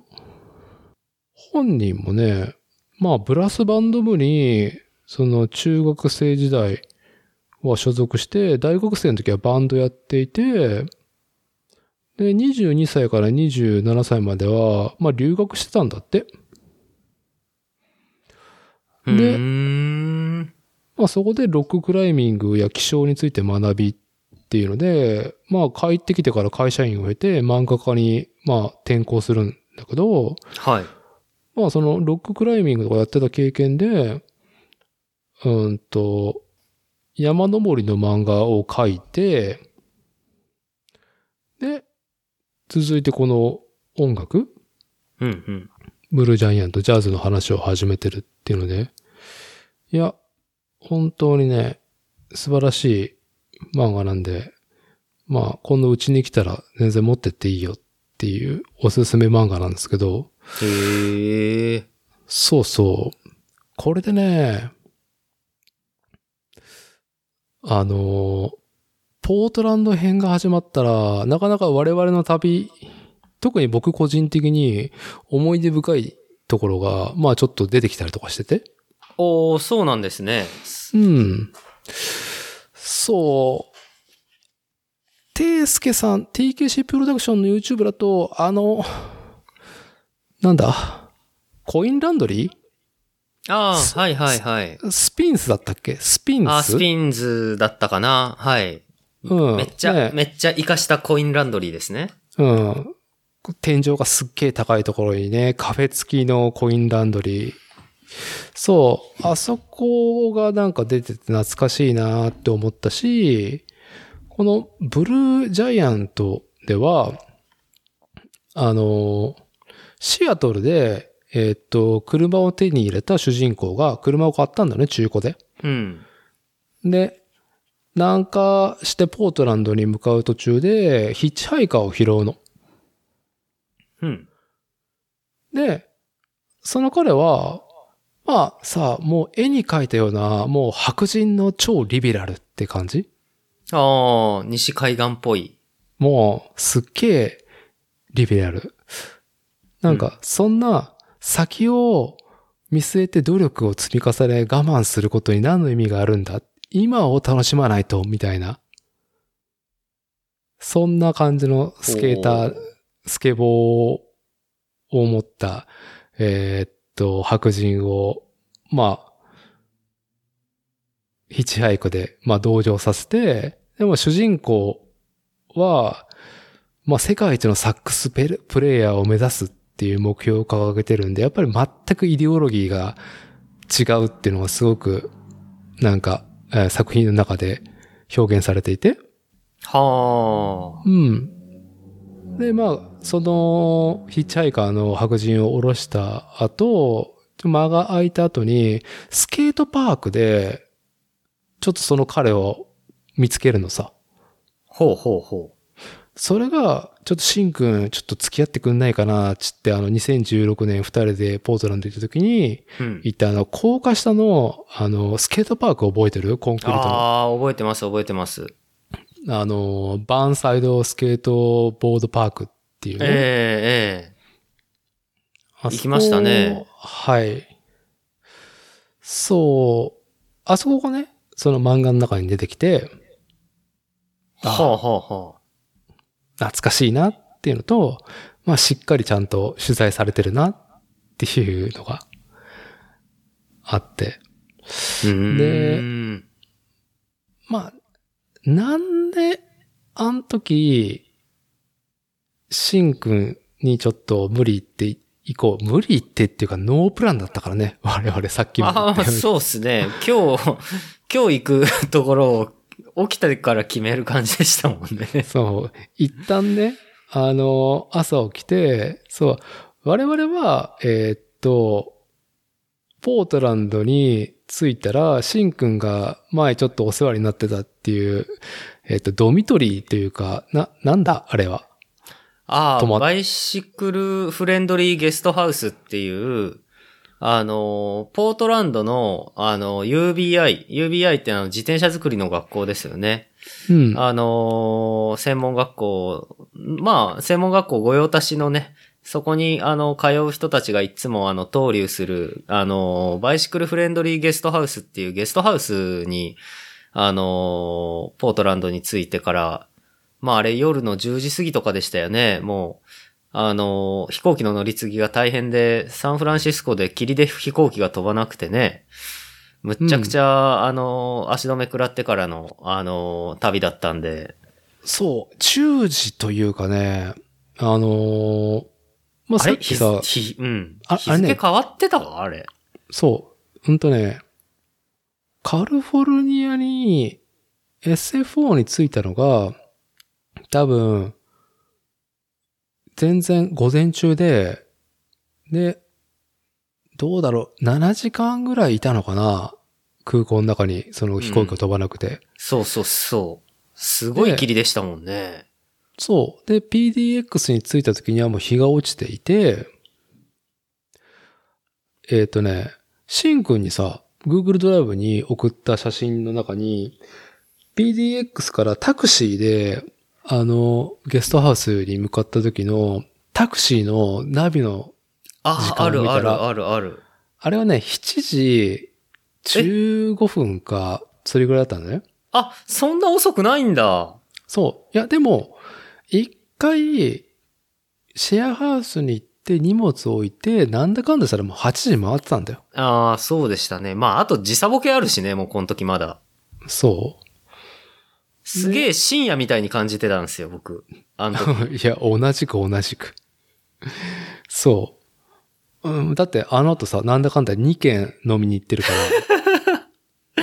ら。まあ、あの、あの時はもうね、あの、いや、家来たぜって言いながら、二人ともテンション高かったんで。いやー、本当に、ね。あれ、今思うと、暴飲暴食無謀だったなっていう。はい。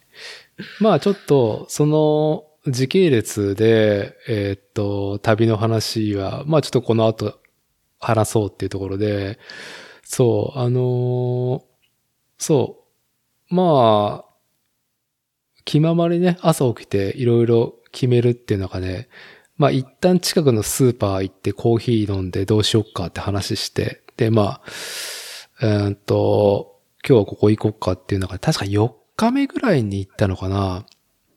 えー、っと、僕らは、だ、うんと、中心部から、ダウンタウンから、どうだろう、北に自転車でにじゅっぷんぐらいのところだったっけあれ、ゲストハウス。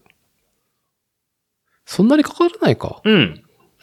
そこまでかかんなかったかな。ノースイーストっていう地区で、ポートランドってあの真ん中に走ってるウィラメット川をセンターにして、右上、うん、左上、左下、右下みたいな感じで地区が大まかに分かれるんですよね。そうだったね。えーえー、僕らがあの投留してたのは、ノースイースト右上の地区にあるゲストハウスだったんですよね。ただ、うんポートランドってすごくコンパクトな街で、あの、右上のノースイーストから、ポートランドの中心部のダウンタウン。ダウンタウンは、だいたい、えー、サウスと、サウスウエスト地区に入るんかなあれは。サウスウエストと、うん、おー、ノースウエストの間ぐらいのとこがダウンタウンなのかな感覚的に。あの、そこまで自転車で出るのにおそらくじゅうごふん、じゅっぷんとかそんな勢いのちっちゃな街なんで。うん。そう。でね、あの、自転車、バイクレーンもね、あの、しっかり整備されていて、まあ結構ストレスなく、うんと自転車スイスイっと走れていけて、で、まあ、なんだったっけ、あのゲストハウスの名前。えっとね、バイシクルフレンドリーゲストハウス。まあ、名の通りね、あの、地下に行くと、バイクピットと、まあ、レンタルしてくれる自転車があって、で、コミューターを、まあ、我々は借りて、まあ、ポートランドの街をうろちょろしてたんだけど、そう。あの日は、まあちょっと僕がそこのバーンサイド、あの、スケートパークに行きたいっていうところで、そう、行って、で、まあなんで行きたかったかっていうと、まあ僕はスケーター文化よりもどちらかっていうとマウンテンバイク ビーエムエックス の文化を、まあどちらかっていうと見てた方だから、特ににじゅう代前半かなから。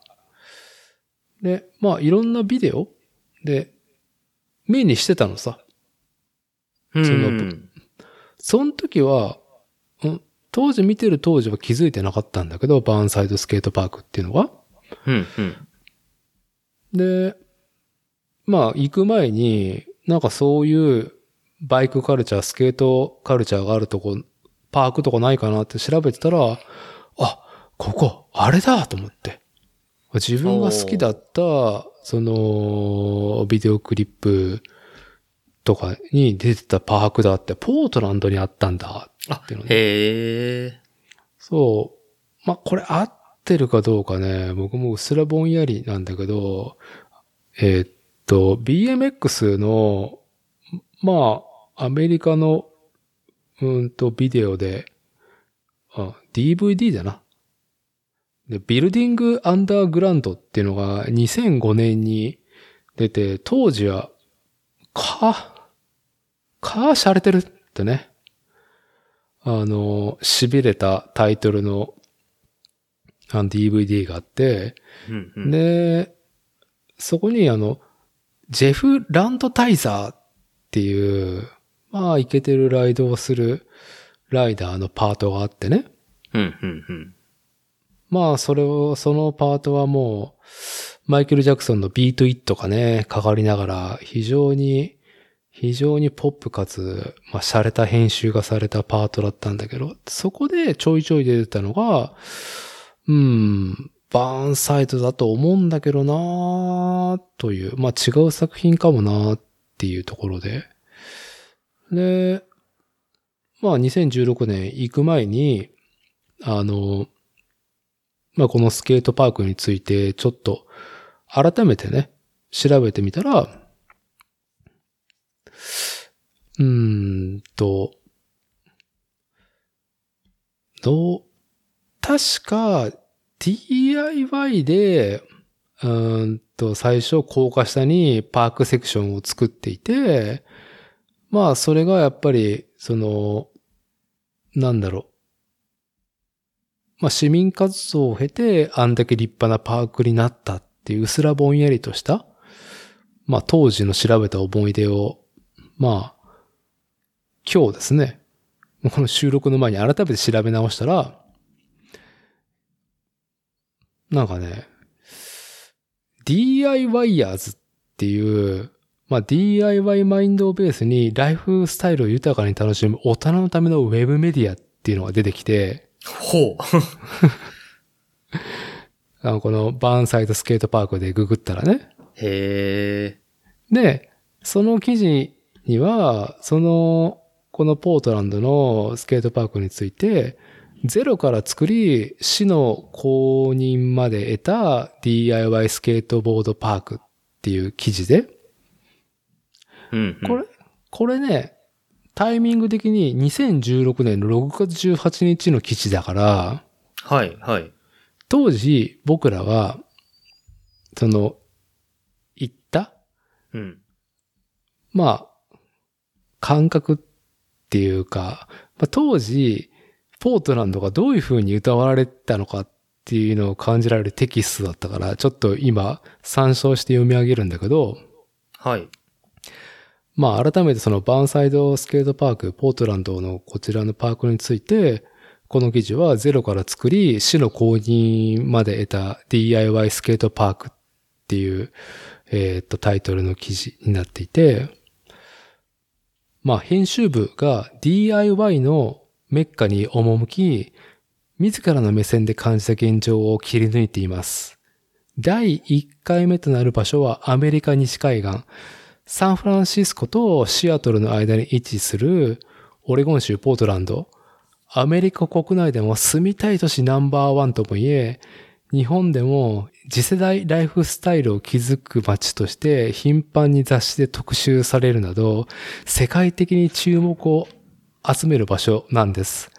そんな都市の中で、まずは世界最大の ディーアイワイ スケートパーク、バーンサイドスケートボードパークをピックアップ。じっくりご覧くださいっていう書き出しなのね。お、大丈夫？あ、すいません。あのー、福ちゃん。福ちゃんが。犬が。あ、今から、ん？この時間から散歩？いや、多分ね、あの、寝る前にね、おしっこに行きたいんだという。ああ、なるほど、なるほど。今ね、あのー、家族が連れてきました。はい。はい、すいません。そう。なんかさ、今、話した歌い文句、ポートランドについての歌文句って当時よく聞いてたなって感じじゃない？ああ、まあそうですね。まあ本当に、ね、地方創生の関連と絡めていろんな、あの、市区町村の、あのー、職員中かなん中かな人たちが、あの、訪問してたって言いますしね。うん。で、まあね、この、にせんじゅうろくねんからこのにせんにじゅういちねんの現状からするとさ、まあね、コロナをきっかけに非常に分断っていうものが、その、ね、目につくようになって、特に、ポートランドもまあいろいろあって、まあ純粋にそうも言えないなっていうところがさ、まあ当時我々はね、体感、していたけど、より浮き彫りになったなっていう昨今じゃない。ほう、というのはどう、まあ、うん、ホームレスがいること、ホームレスができてしまう理由だったりとかね。はい、うん、なるほど。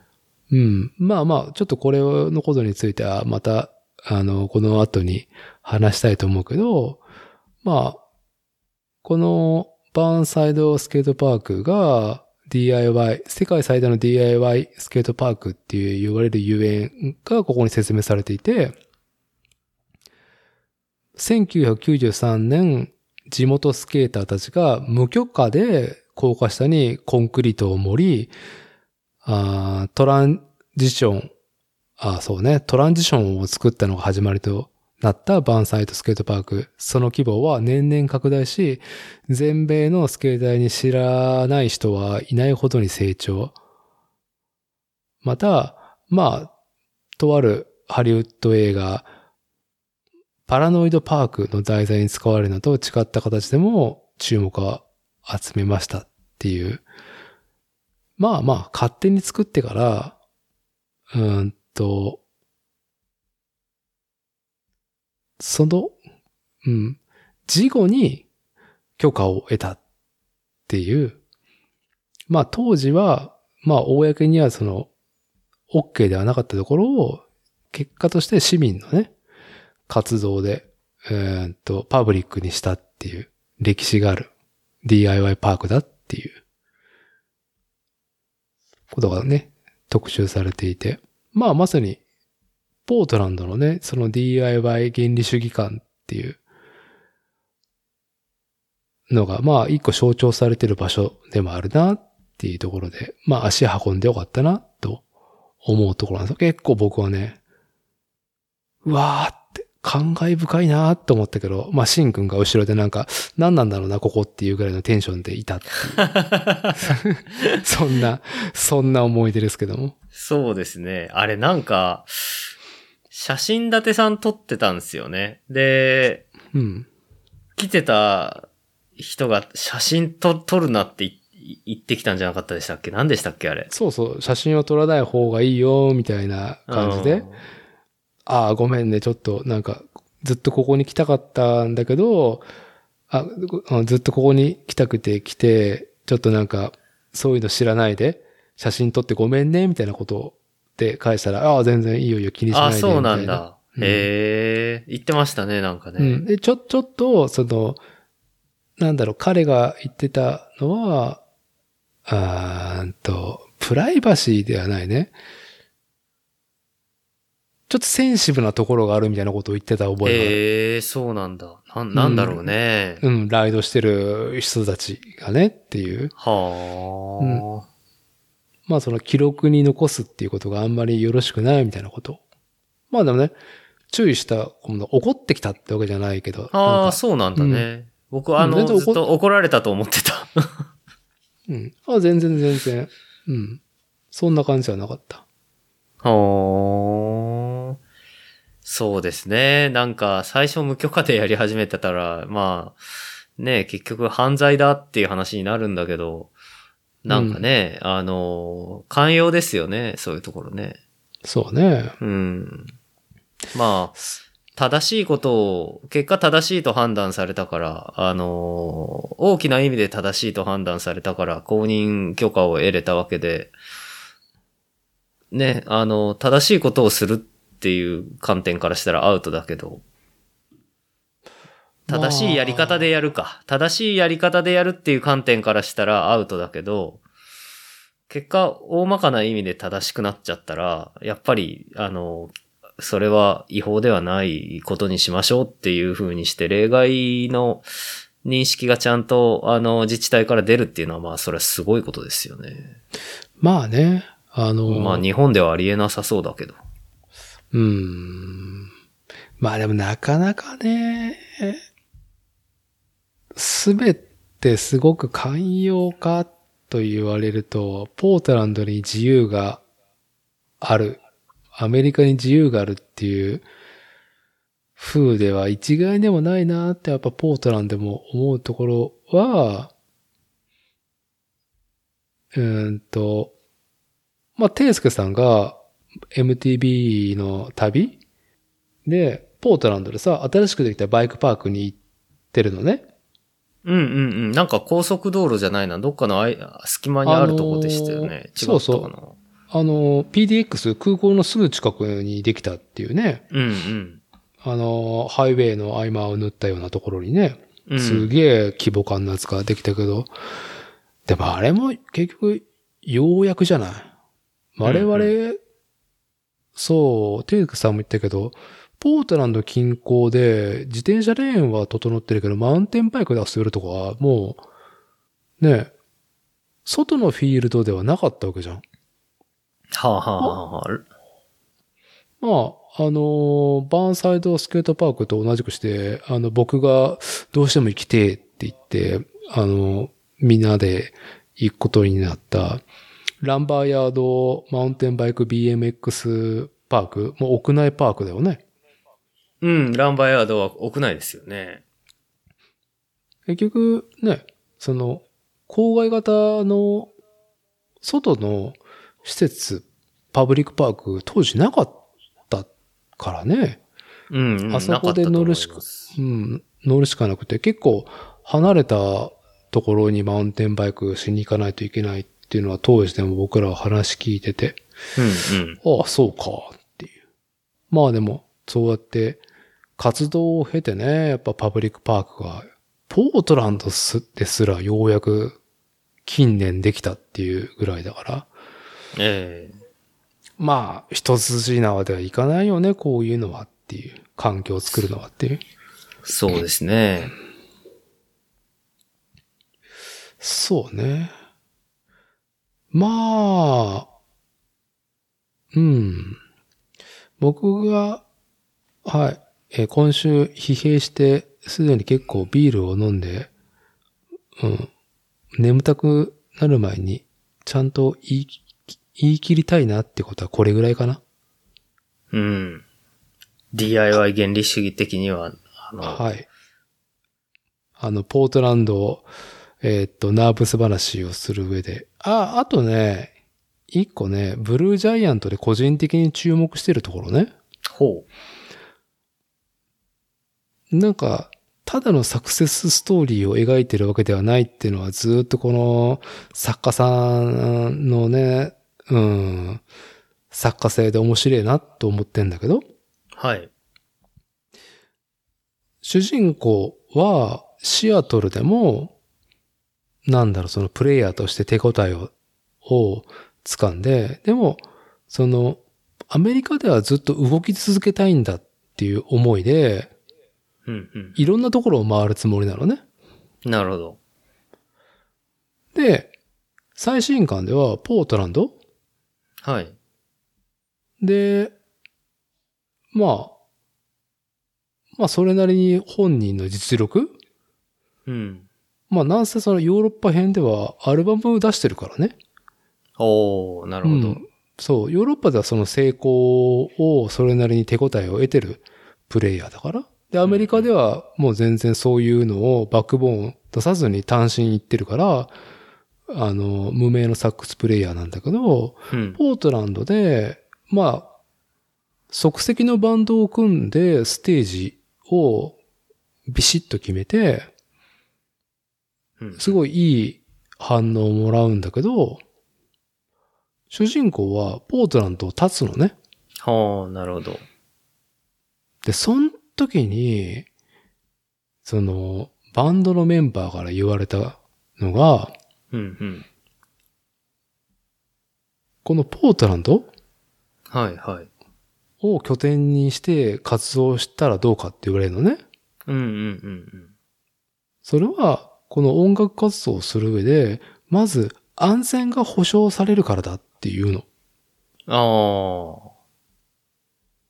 なるほど。まあ安定が、安定だと。安定すると。そう。うん。この、この国で安全な場所を見出すことは、すごく大変なことだってことを黒人のプレイヤーが言うの。おー。いやーね、そこをこの後、このね、フラグをきっと描くんだろうなっていうのが、はい、楽しみです。なるほどね。主人公がこれからアジア人としてアメリカでどういう、まあなんだろう、困難にね、あの、出会い、まあ困難に巻き込まれてしまい、うん、まあそこでプレイヤーとして、ジャズプレイヤーとしてどう、まあ振る舞っていくのかがすごく楽しみだなっていう。はい。なるほどね。まあ今アメリカではね、あの、アジア人に対して攻撃的な状態になっているっていう、はい、そういう人たちもいるみたいですからね。うん、すごいネガティブなキャンペーンが貼られてるから、うん、まあね、はい、その辺作者どういうふうに今の現状を捉えるのかが楽しみだなっていう、まあ、現在連載中だから。ああ、そうですね。うん。うん、いやー、ポートランドの話ね、さあしますか。っていう上では、まあ、いい時間になっちゃいましたねっていうところだね。そうですね。あの、僕の場合は多分あの、食当たりじゃないけど、あの、二人であの、初日でいきなり調子に乗ってめっちゃ美味しいものをとクラフトビールをたらふく飲みすぎて、二日、はい、え ?みっ 日目 ?みっ 日目ぐらいからやばくなった。あの、二人ともなんか、これは体調が悪いぞ、二人ともっていう状況になったんですよね。そうね。まあ、大雑把な流れとしては、えー、あれが笑いましたね、僕は。前半、まあ、とりあえず、夜のしちじにポートランドに入って、ね、本当にうまいビールをね、そしてなんかたまたま近くにあった、いや、なんかすげえおしゃれなストリートなんだよね。我々がそのああ、そうそうなんですよ。ノースイーストはね、ダウンタウンはやっぱり結構こうあの大手系のお店が多かったりするんですけど、うん、ノースイーストはね、あのどっちか言うとこう新興のあのニュースクールな人たちが多かったですよね。僕らが行った時はお店にしても。そうだから最先端、うん、当時の最先端なんだろう、今注目のっっていうお店がな立ち並ぶストリートだったもんね。そうでしたね。あそこいい場所なんですよね。本当に洒落ていて、我々もなんかね、まあ浮かれて初日にけん回って、で、その翌日から小畑さんが同時期に渡米してたから、その、彼が滞在しているふつかかん、うんうんうん、みっちりね、その、小畑さんふつかかんしかいないから、その間行きたいっていうところも含めて、まあ一緒に我々も、まあいろんなところ行って、まあ、飲める時には飲み、食える時には食いっていうのをね、あの、やっていたら、みっかめの朝にもう完全に、いや、じゃあふつかめの夜にもう僕は完全にグロッキーになっていて、うん、もう、もう飲めない食えないってなっていて。いやー、大変でした。僕も気持ち悪くなって、調子悪くなったんですよね。もう、みっかめからあれだよね。一旦俺ちょっと寝るわ、つって、昼寝したぐらいのっていう、ね。ああ、オフ日作り、オフ作りましたもんね。そう。ええー。で、もう、近所のスーパーしか行かない日が確か長日であってっていう。そうそう。で、なんかもう、外食だとちょっとあれだから、なんかあの、自炊しようって言って、はい、自炊しましたよね。なんかさ、ちょっとああ若干あのさっぱりした味のものを作って食おうみたいな。うん。まあね、シンくん手作りのなんだパスパスタだったっけ？まあ、スパゲッティみたいなやつですけどね。はい。まあたまたまね、またすぐ歩いて行けるところにあのこれまたなんだろう当時なんだろうトレンドを最も意識した自然派なスーパーマーケットだよね、あれ。あ、もう、あれ、オーガニックなのかな全部。全部ではないと思うけど。全部ではないけど、うん、まあ、なんかその、そういうのをやっぱ歌い文句にしてるシーズンズだったっけ？はい。あそこいいスーパーだったよね。そうでしたね。あ、そういえば、あの、同じゲストハウスで、あの、なんと、あの、日本人の若い人が、あの、滞在してたじゃないですか、一人。覚えてますか？メガネでニット帽の。ん？あ、いたね。なんか、絵を描い、絵を、なんか描いてたね。そう、あの、ジンを描いてましたよね。手書きの。おほほ。いたね。そうそうそう。数日間だけ一緒だったね。数日間一緒でしたよね。あの、実はあの、彼とまだ、一応、つながりはあるっちゃあって、実は。え？何さんだったっけ？えっとね、ヒューガ小池。おー、ヒューガさん。ヒューガくん。うん、だからなんか外国人、っていうかアメリカ人の人からヒューって呼ばれてた。で、ヒューガくんは、うん、あの、今、あれですよ。あの、彼、あれだったな。なんか、たまびの美大生だったかな、当時。卒業旅行じゃねえかなんか、で、ポートランド来てて。ああ、はいはい。うん。でね、ヒューガ君あの後ね、なんか、東京で、今あれですよ、あの、E アイデムかなんかがスポンサードしてんのかしな、あれ、あの、ジモコロっていうサイト知ってます？いや、全然知ってるよ。ジモコロ見てるよ。あのね、ジモコロのね、ライターになってます、今、ヒューガ君。うん、それじゃあ、メインライターの一人ってこと？そうそうそう。へー。で、なんか、あの、まあ、彼が想定のデザインした、あの、深海、やってこ深海っていう本とか、か、あの、買ったし、僕。ほう。で、たま、もう本当に半年に一回とかだけど、たまに、あの、あれ、あの、あの本買いましたとか前行ったり、挨拶したり。まあ、愛知県寄ることあったら、ぜひうち遊びに来てね、とか話したりはしましたよ。うーん。うん。ついまだいちねん、いちねん、にねんの間、間の話だと思うけど。そうか。うん。すげえ偶然で。ね。うん。なんか、ヒューガ君は話聞いたらね、あの、服のブランドのオールユアーズさんとも知り合い、オールユアーズの木村さんとも知り合いだとか言ってたし。ああ、ああ、ああ。うん、たまに、あの、木村さんと飲みますよとか言ってましたもん。まだコロナ前の時に。うーん。いやー、ね。あったね。あ、うん、あの時一緒にいたんだなと思って。あの、ジモコロの記事でヒューガくんの、あの、記事が出てくると、おお、頑張ってるなみたいな。うわ、後で送って。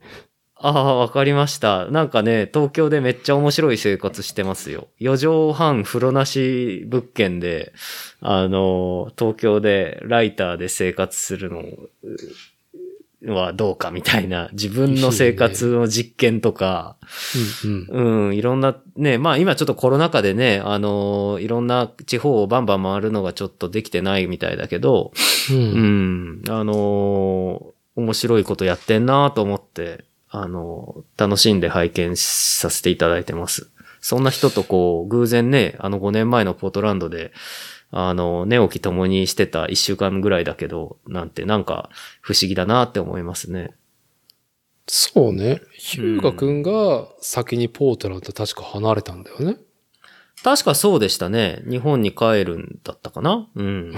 我々は確かむいかかんぐらいだらだらいたからね。うん、僕らなんてもう、ただただビール飲んで美味しいもん食べて面白いところ行ってサイクリングして、うん、あのねみっかめなんかやりすぎて疲れてあの貴重な滞在時間をいちにち完全に寝たりして過ごすみたいなすごいことをやってましたけど寝たり寝てかろうじて夕方散歩していちにち終わったんじゃなかったでしたっけあれ何でしたっけそうなんかお互いお互いちょっと体調を整える日がそれぞれあったんだよね。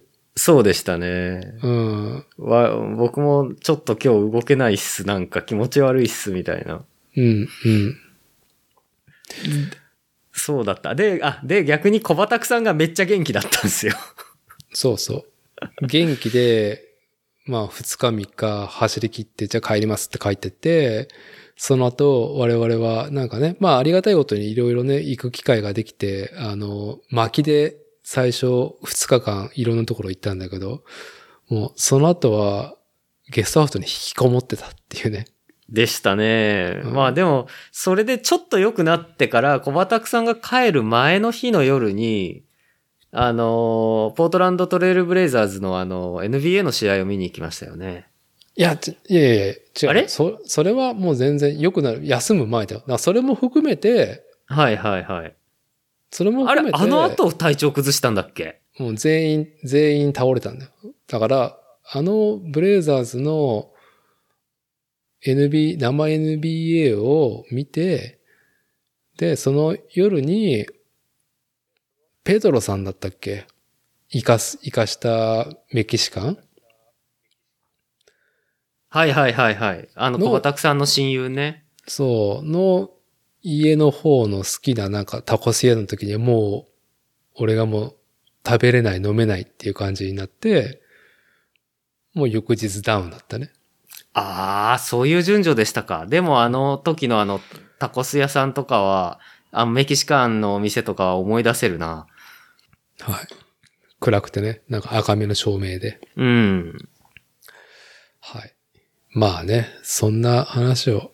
今回、まあ僕が当時の写真を、まあピックアップして、写真を見ながらシンくんと、ポートランドの思い出話を、まあ話していこうかって言ったけど、もう全くその写真を見ながらっていう工程は、また来週だね。そうですね。いろいろありましたね。短いながらも。はい。まあね、ちょっとね、あのー、ごねんも経ってるんで、まあ、陳腐化っていうか、話は変わってるところも踏まえつつ、まあ、変わらずあるだろうっていうところをちょっとね、あのー、ピックアップして話していければいいと思いますっていうところで。うん。珍道中でしたね。はい。じゃあまあ今日はこんなところで締めますか。ええ、まあお互いにね、あのお疲れということで。はい。ではえー、っと私伊達剛と新服部がにせんじゅうろくねんにがつじゅうくにちからまあポートランド、そしてその後はサクラメント、えー、ノースアメリカンハンドメイドバイクショーに赴いたごねんまえのまあ渡米の旅の話は次回続きますというところで。はい。次回を待てと。はい。はい。はい、そんな感じでよろしくお願いします。なんかシンくんは、うん。来週に向けて言っとくことある？来週に向けて言っとくことは、あのー、頑張れ頑張っていろいろ思い出せ自分みたいな感じですね。そうですか。はい。その時の、あの時のことを。はい、ちょっと順番が、まあ、順番が前後しちゃったりしてるんで、記憶の。はい。はい、あの僕が送った写真一応時系列になってるから、はい、えー。それを見て思い出してくれればと。あとはまあ収録、として美味しいと思うのは、あのごねんまえの、うんと、渡米の旅を経て、今、新服部製作所として言えることみたいなことをあったら、綺麗だなって、綺麗にまとまるなと思うんで、はい。そんなことを、はい、えー、っと、ちょっと頭の片隅に思いながら一週間、ちょっと過ごしてもらえばと、宿題にしてもらえばと思います。はい。じゃあ、また来週を楽しみに。はい。はい、ということで、えー、っと、来週よろしくお願いします。ではでは。はい。ではでは。